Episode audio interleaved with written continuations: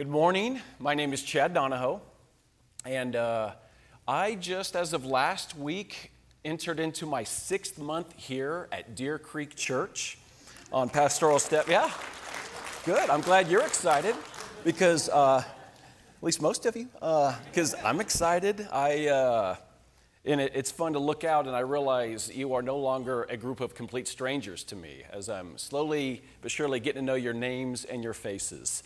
Uh, my pastoral role here, if you wanted to put a title on it, would be community life, in the sense that I oversee our small groups as well as um, help newer people connect into the life of our church. With that said, if you are new to us, I would love to meet you after the service.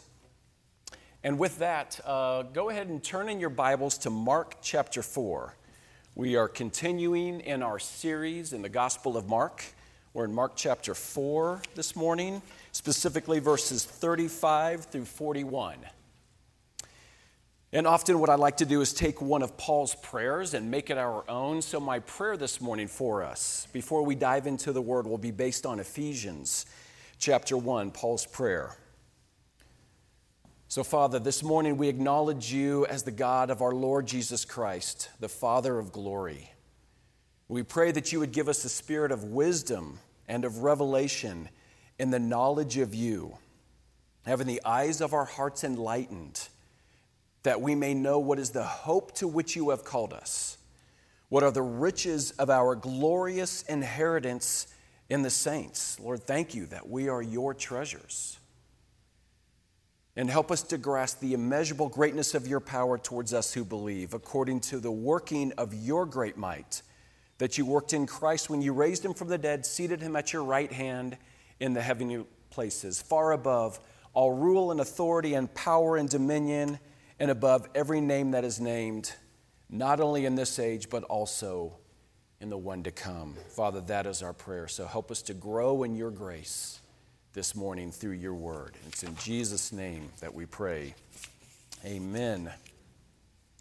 We're in Mark chapter 4, starting in verse 35.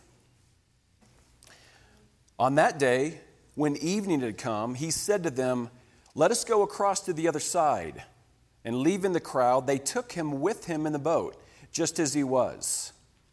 And other boats were with him.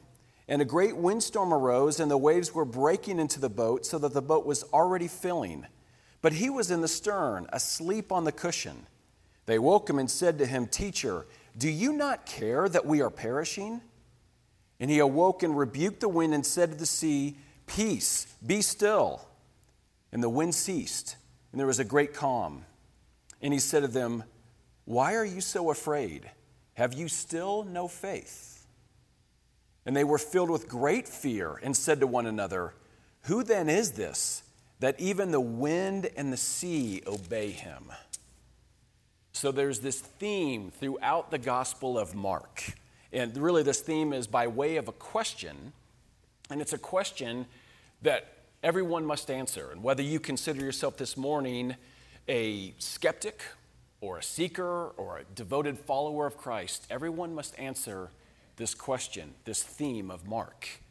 And it's this Who is Jesus? And what does this mean for our life? Because throughout the Gospel of Mark, Mark is pressing this question Who is this man? So, what I want to do really quickly, I want to do a two minute drill. Okay, so if you, uh, if you understand football, two minute drill is, uh, is when you don't have a lot of time on the clock. You go from your side of the field to their side of the field, hopefully to score. So, what I want to do is a two minute drill, bringing us up to speed from chapter one to chapter four. And specifically with the question in mind who is this? So Mark opens his gospel and he says this very first words the beginning of the gospel of Jesus Christ, the Son of God. The beginning of the gospel, gospel means good news of Jesus Christ. And he continues throughout his gospel to unfold this good news. So immediately, Mark quotes from the Old Testament. He begins in the Old Testament scriptures, specifically the prophet Isaiah who spoke of this Messiah, this Savior, this Lord who was to come. And then we find in chapter 1 that Jesus steps onto the scene. And what does Jesus announce? He says, The time is fulfilled, meaning God's people knew of the Old Testament prophecies of this Messiah uh, that was to come. They were waiting, longing for this Messiah. Jesus says to them, The time is fulfilled. The kingdom of God is at hand. Jesus is saying, With me, the kingdom of God has arrived. And he goes on to say, Repent and believe in the gospel. Okay. Now that statement's going to turn heads. And it did. People are wondering, who is this? What does this mean? We see then in chapters 1 through 3 that the, uh, this kingdom of God, the power and authority of this kingdom, is manifested in Jesus as he's healing people of various diseases, as he's casting out demons, as he is teaching with great authority. So much so that crowds begin to follow Jesus. But not just crowds, there's also some others who are following Jesus the religious leaders of the day, the scribes and the Pharisees. Now, they're asking this question in a different way. They're wondering, who does this guy think he is? That's what they're wondering of Jesus. And so they begin in chapters 1 through 3 to be, get more and more confrontational with Jesus, which takes us to Mark chapter 4. That's our passage or our chapter for this morning. Before I get there, in the last few weeks in Mark chapter 4, Daniel has been preaching on parables. So, why did Jesus teach in parables? Just keep this in mind. Jesus was not just about gathering crowds, he was about gathering disciples. And so when Jesus would teach in parables, it functioned in a couple of ways. On one hand, the parables revealed the truth of the kingdom of God, revealed Jesus, who he was. More and more, these parables would reveal that. And it would be revealed to those who would have ears to hear. In other words, to those who would treasure the words of Jesus. But the parables also acted to conceal the truth from those with hard hearts namely the scribes and the Pharisees, and others within the crowd. It would, the parables would veil the truth of the kingdom so that some who would hear would receive and find themselves in the kingdom. Others would uh, reject this message and find themselves outside of the kingdom of God. So, what the parables would do is they would call for a self examination and a response. So, with that, I just want to share a quick parable that was turned on me once. Okay, this was uh, my freshman year of high school, it was science class. The teacher was Coach Schweitzer, he was the wrestling coach. So, he, uh, there, there are some teachers that students instinctively know that they can mess with. I will tell you, I found out Coach Schweitzer is not one of those teachers. So he's in the middle of his lecture, and I cannot remember what he was lecturing on. And I don't remember what entered into my brain at the time, but a funny comment that I just thought, this will be great. I'll just blurt this out. The class will laugh. They'll think I'm great. So I, uh, in the middle of his lecture, I blurted out what I thought was hilarious, right? And I look to the left and I look to the right, and nobody is laughing. In fact, they're looking at me like, you idiot. I'm like, rut-row. So I look at Coach Schweitzer, and Coach Schweitzer, I kid you not, is standing in front of my desk. If, if he's here, let's just say right about there. And I don't remember what he was lecturing on again. I don't remember my comment, but I remember like it was yesterday his response with gestures. He did this.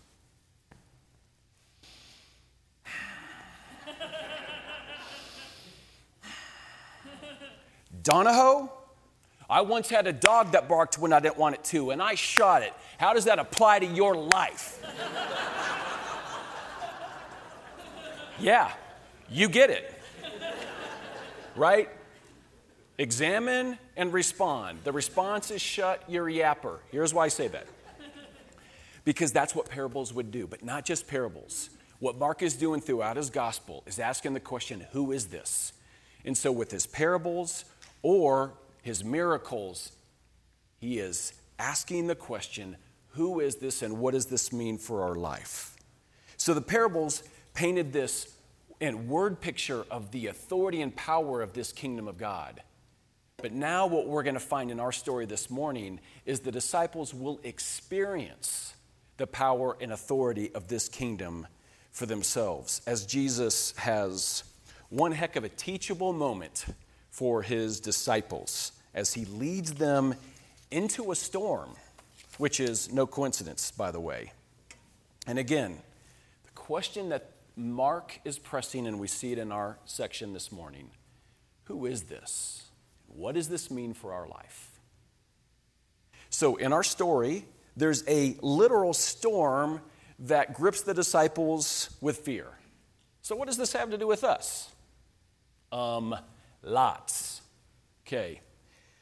Because we are potentially, or, you know, obviously we're not in a boat in a storm necessarily, but life brings us all sorts of storms, right? Figuratively speaking, storms of anxiety, storms of fear, storms of sorrow, storms of uncertainty, and these storms come in lots of different forms. What are the type of things that grip us with fear? Sometimes it's financial worries, wondering, will we have enough? Sometimes it is health concerns. We worry, what will my quality of life be like? Sometimes there are, we could call them cultural storms. If you are not aware, let me just uh, state this reality that I think is absolutely true that Christian convictions are becoming less and less popular in our culture. And with that, there are storms that continue to brew, can produce fear and anxiety, the pressure to conform, persecution if you don't, can leave us gripped with fear at times. How about relational realities and relational difficulties? Friendships, dating, marriage, parenting, conflicts with others. We fear relational loss. We fear loneliness. What burdens are you bringing in here this morning? Honestly, for Tiffany, my wife, and me, the storms of raising kids grip us with fear way too often. We have four children, ages 16, 19, 21, and 23. At least three of them old enough to go to jail, right? One of them not far behind. And we can get gripped with fear so often. Are they going to be okay? Because these are the critical, you know, there's a term for this age group. It's the critical years. Critical years where they're making major life decisions about life and also about faith. Will they be okay? Will they walk with God? And I want to play God in their lives so bad. Doesn't always, actually, rarely works. But it's so easy to fall into fear and wondering where God is in the midst of these parenting or life storms and to lack faith in God's plan. So, in the midst of the storms, what do you do with God? What is your perspective on God? Because when we go through storms, we are prone to doubt God's love. But the truth is, God Himself takes us through storms.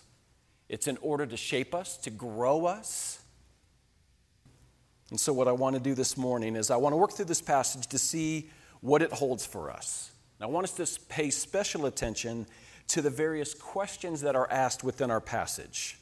So, with this, verses 35 through 38, again, let's consider the, uh, the, the uh, situation that the disciples are in and their reaction. So, verse 35 On that day, when evening had come, he said to them, Let us go across to the other side. And leaving the crowd, they took him with him in the boat just as he was, and other boats were with him. And a great windstorm arose, and the waves were breaking into the boat, so the boat was already filling. But he was in the stern, asleep on the cushion. They woke him and said to him, Teacher, do you not care that we are perishing?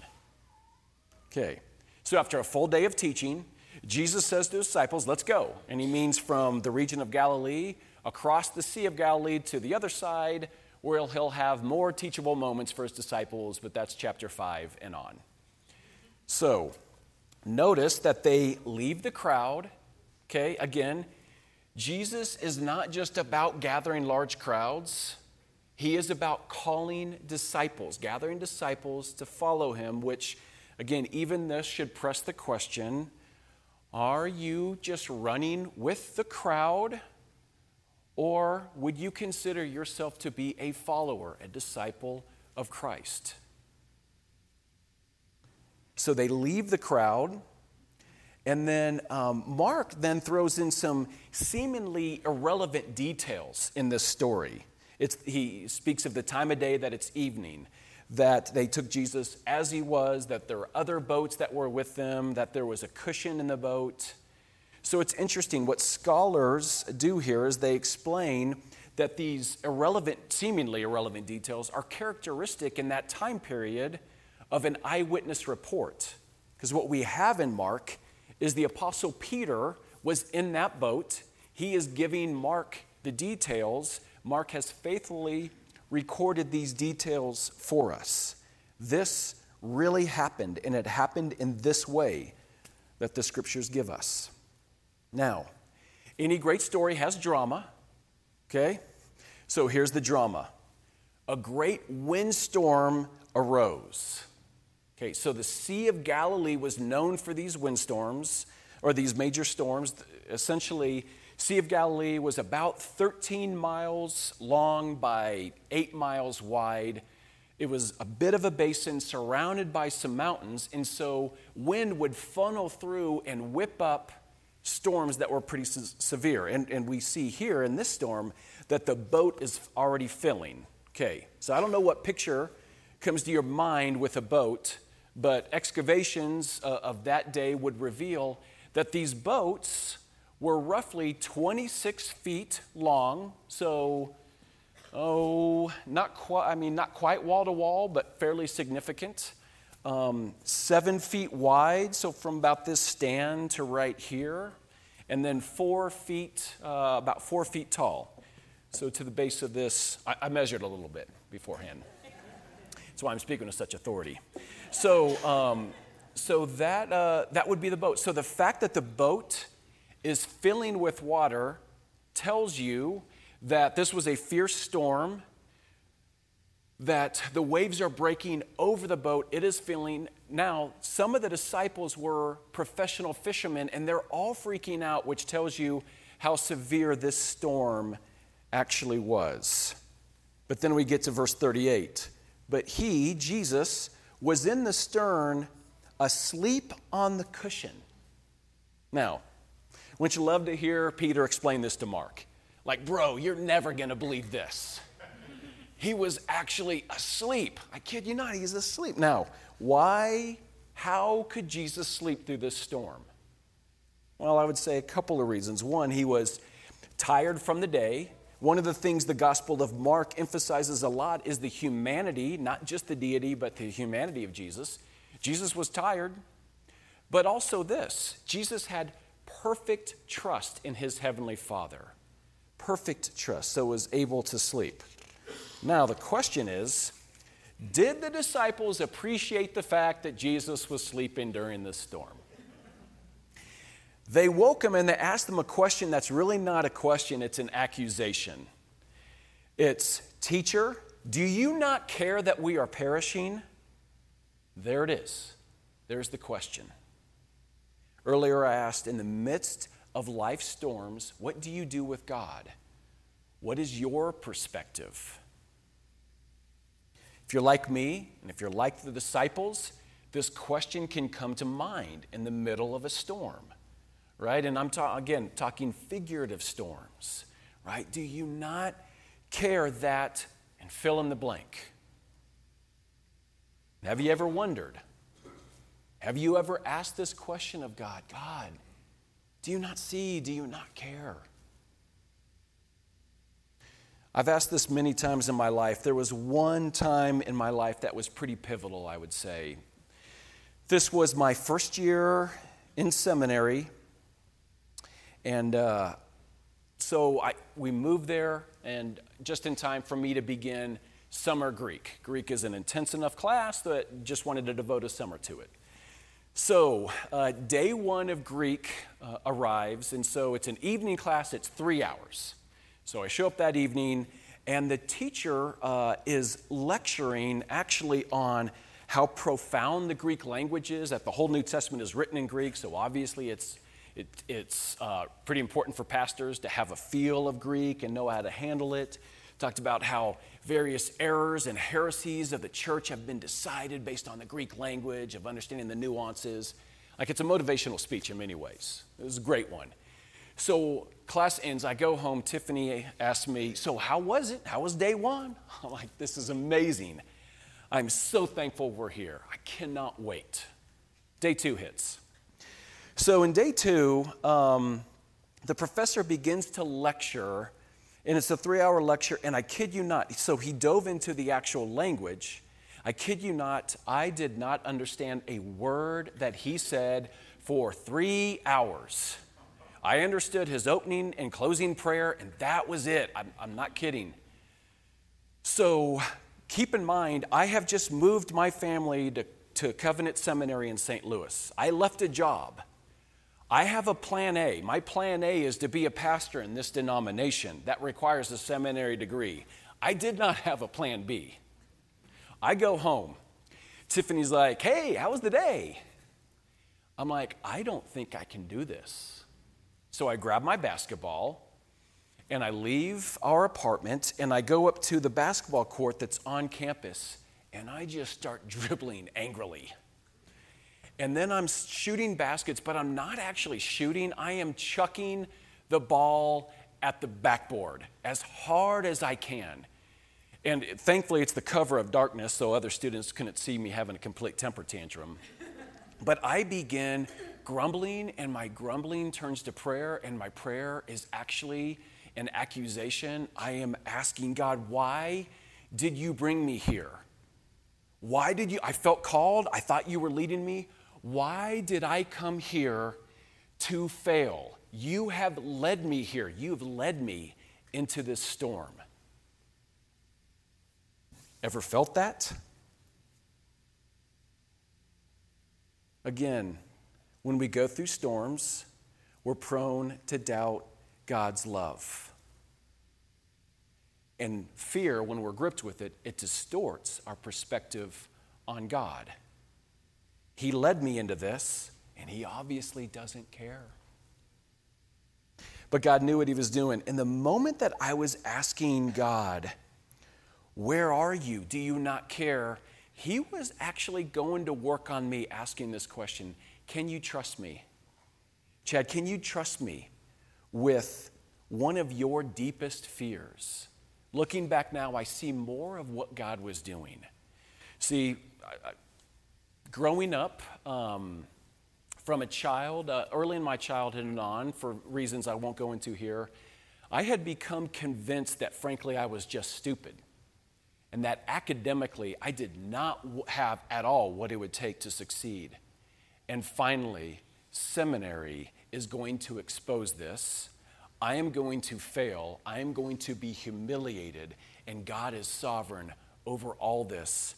And what does that mean? And recognizing this, when we fear, oftentimes we fear failure, we fear lack of control, but we also fear we fear um, that what we most treasure being taken from us, right? And so, what I treasured was image, wanting to look good, um, and boy, it was all crumbling right through my fingers. But God knew what He was doing, asking me, Can you trust me? Can you trust me with your core fears? Can you trust me that whatever is the bigger or scarier thing in your life, that I'm actually bigger um, and greater than, than that? But fear is sneaky. Fear, in fact, fear in this way even still sneaks into my dreams. Can I tell you, here's my most repeated, my, my most repeated dream. Okay, don't psychoanalyze me, please because um, I already have. So it's this. Um, so it's in my dream, it's Sunday morning, and I have to preach. So I show up, and there's two things that are always consistent. Uh, one is I can't find my sermon notes anywhere. And in one particular dream, they were actually up in the rafters, and I was crawling around for them, but they were always out of reach. Oh, so frustrating. The other one is in my dreams, I'm always missing some clothing articles. Uh, so it's, what is it? It's fear, right? What is it for you? What is it, what areas of your life is it just hard to trust God? Because what God wants to do is He wants to take us from lowercase fear, the worldly fears that we experience, to uppercase, capital fear, what the scriptures refer to as the fear of the Lord. It's growth in wisdom that God is our creator, God is our sustainer, and He alone is worthy of worship. He alone is worthy of worship. So, for those who struggle to trust in God in the midst of storms, we need to hear what comes next. So, now let's look at Jesus' reaction to the disciples' question in verses 39 and 40. Now, I'm not exactly sure what the disciples thought Jesus was going to do in this storm. Maybe they thought he would pray, right? But um, you can tell from their reaction at the end of the story, they, they did not expect what Jesus was about to do. Okay, so listen in verse 39, listen to this next sentence carefully. And he, Jesus, awoke and rebuked the disciples then said, Will you just shut up and quit bothering me? I'm trying to sleep. I have more important things to do than to listen to you whine like a bunch of man babies. oh, wait, wrong translation. I know what some of you are thinking.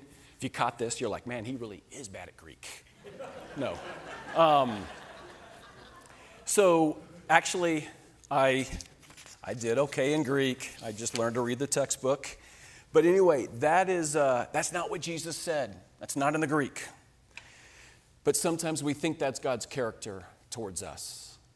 And Satan wants us to believe that is God's character towards us. But that's not it at all. It's not his character, his heart towards his, his disciples, towards his sons and daughters right? Mark tells us, He awoke and rebuked the wind and said to the sea, Peace, be still. And the wind ceased and there was a great calm. Can you imagine being in that boat and what you would have experienced? That immediately Jesus said, Peace, be still, and there was calm. It's not that the wind just died down and the waves just kind of slowly dissipated. The understanding of this scene would be this that it went from complete storm to complete calm like that. Bet you could have heard a pin drop in the boat. And this one in the boat, whom they just called teacher, right, not exactly the right title for him, just did what only God could do. Say, like in the Old Testament, when God parted the Red Sea.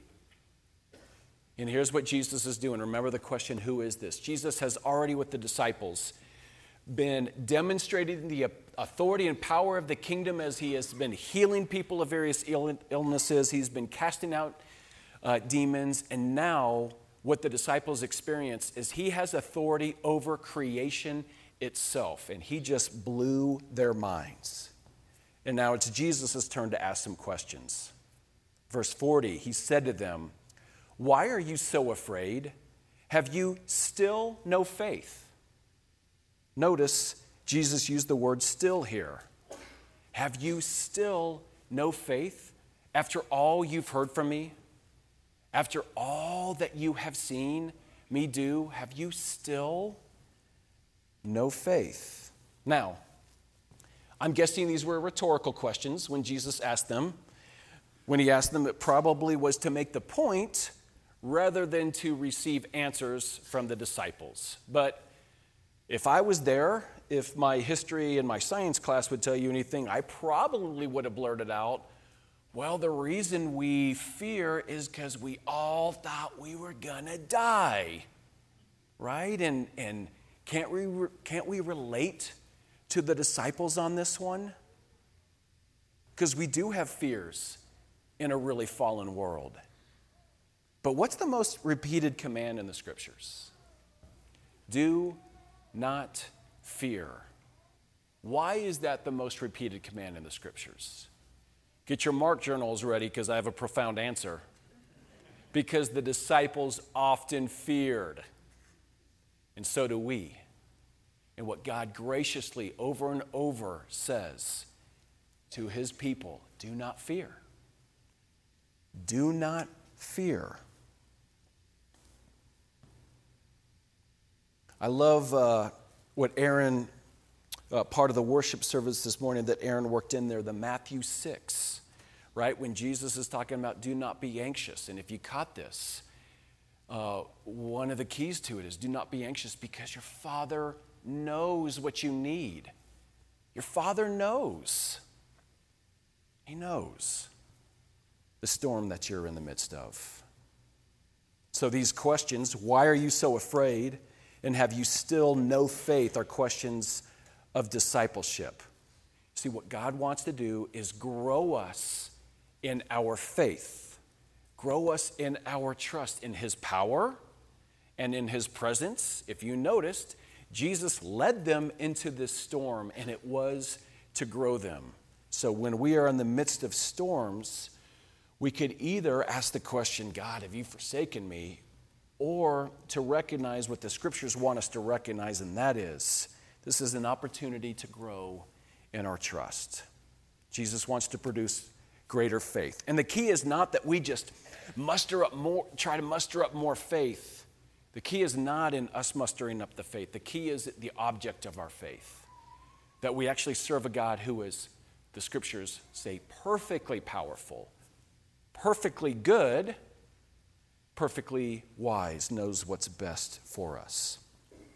What God desires us to grow into is people of Psalm 46.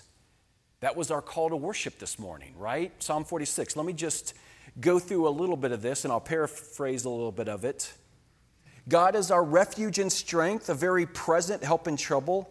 Therefore, we will not fear though the earth gives way, though the mountains be moved into the heart of the sea, though its waters roar and foam, though the mountains tremble at its swelling, and we could insert whatever fears we have here. And then, if I can paraphrase, God is in the midst of his people, God will help them. Come, behold the works of the Lord, meaning pay attention to God's past faithfulness that we see in the scriptures, as past faithfulness in our own lives. But then look how this psalm ends. Be still. Where have we heard that before, right? Jesus, peace, be still to the storm.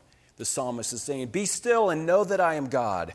I will be exalted among the nations, I will be exalted in the earth. The Lord of hosts is with us. The God of Jacob is our fortress. Here's a fun fact the Lord of hosts is with us.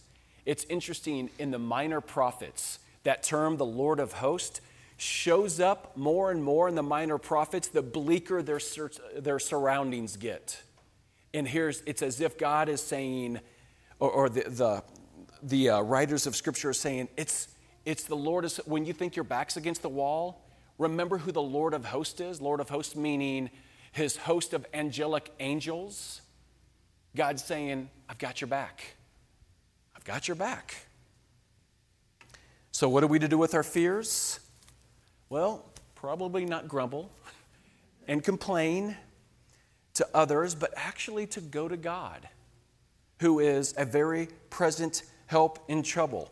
To call out to God, God, do you care that? Fill in the blank. And be honest, He already knows, right? Our Heavenly Father already knows. And He does care. And what's the proof? What's the actual proof that He cares? Let's move to the end of the story. Verse 41.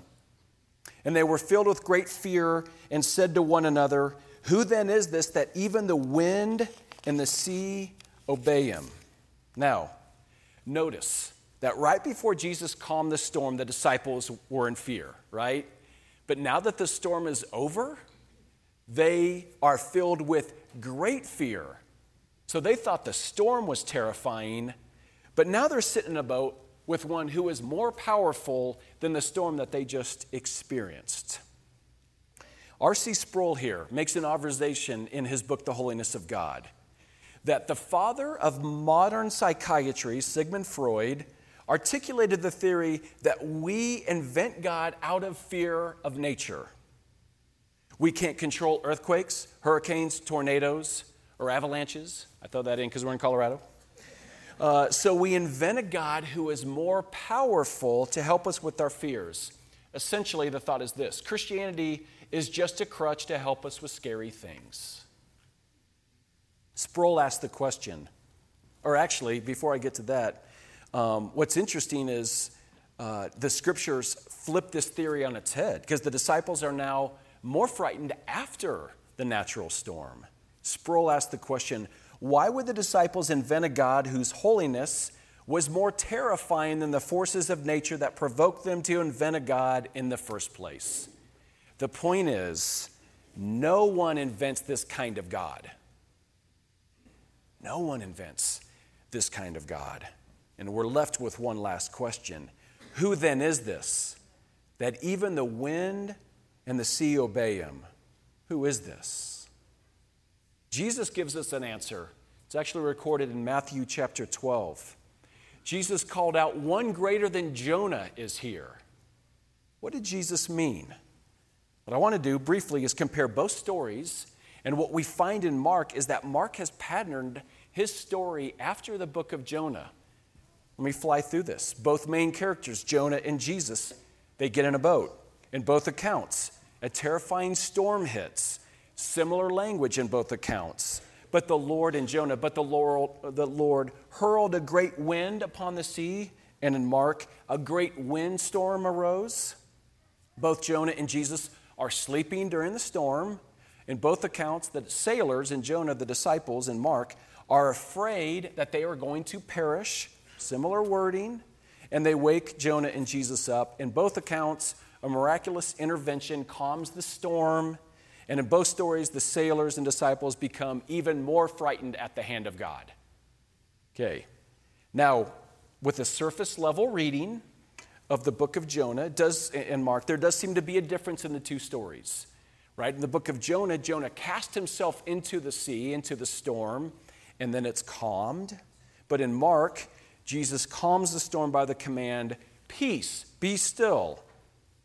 But I love how Tim Keller, uh, pastor, author of a lot of really good books. I love how uh, Tim Keller puts it here. He explains it this way In the midst of the storm, Jonah said to the sailors, in effect, There's only one thing to do. If I perish, you survive. If I die, you will live.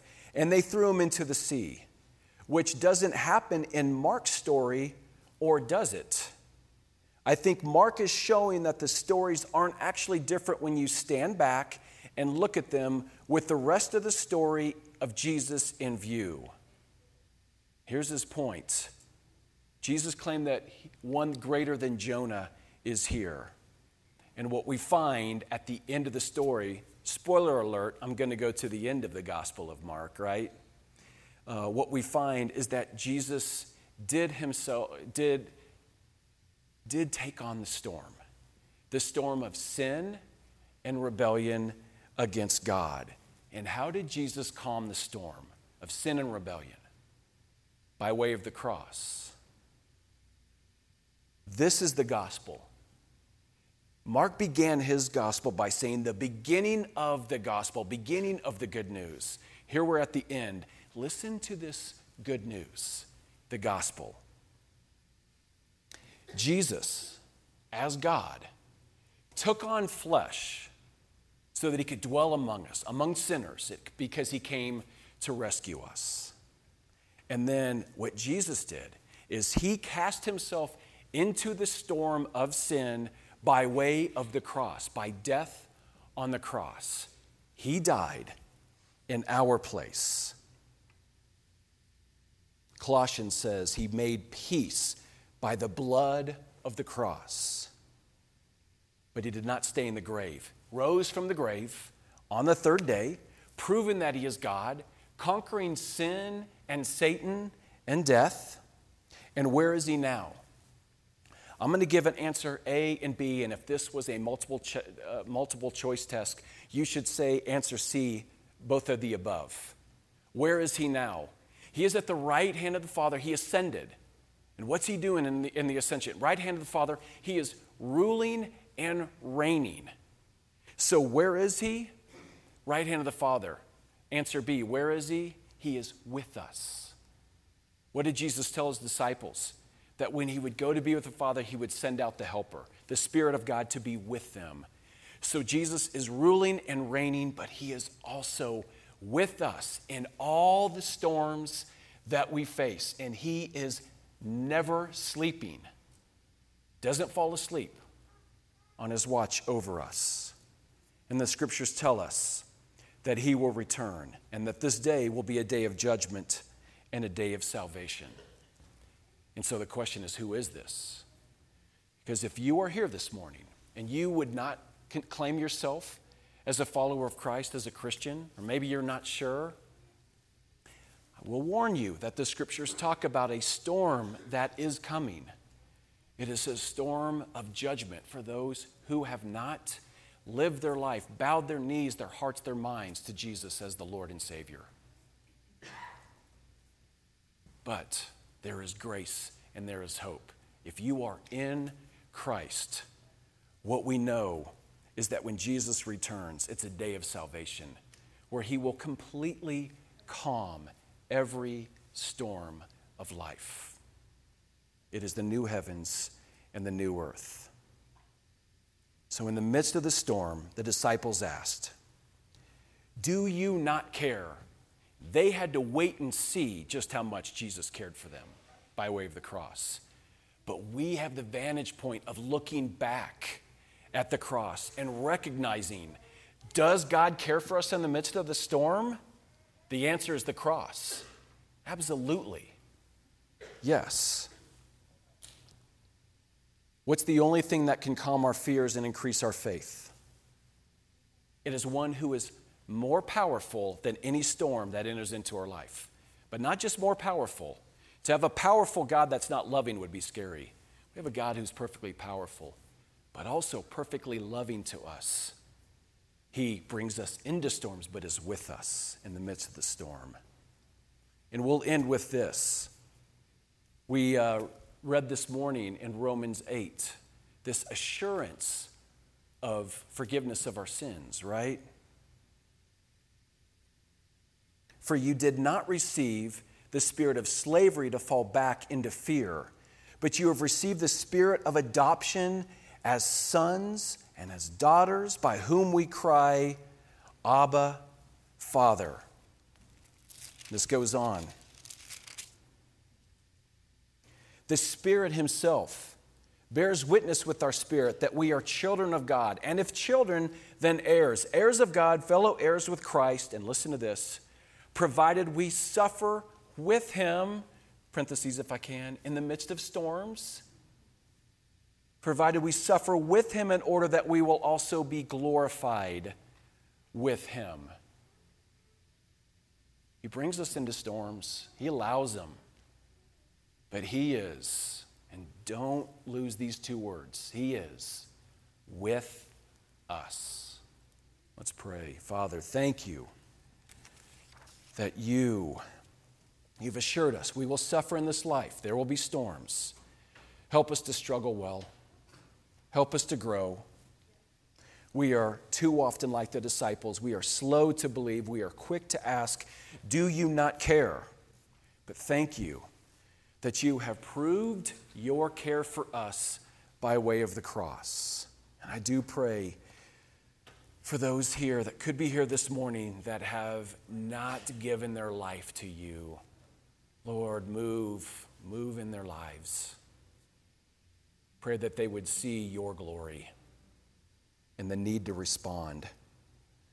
Pray for, for those who are in Christ that we would continue to respond, to acknowledge you are ruling and reigning, that you are with us. So, in the midst of storms, help us to recognize you are perfectly powerful, you are perfectly good, you are perfectly wise. So, we give you thanks. In Jesus' name we pray.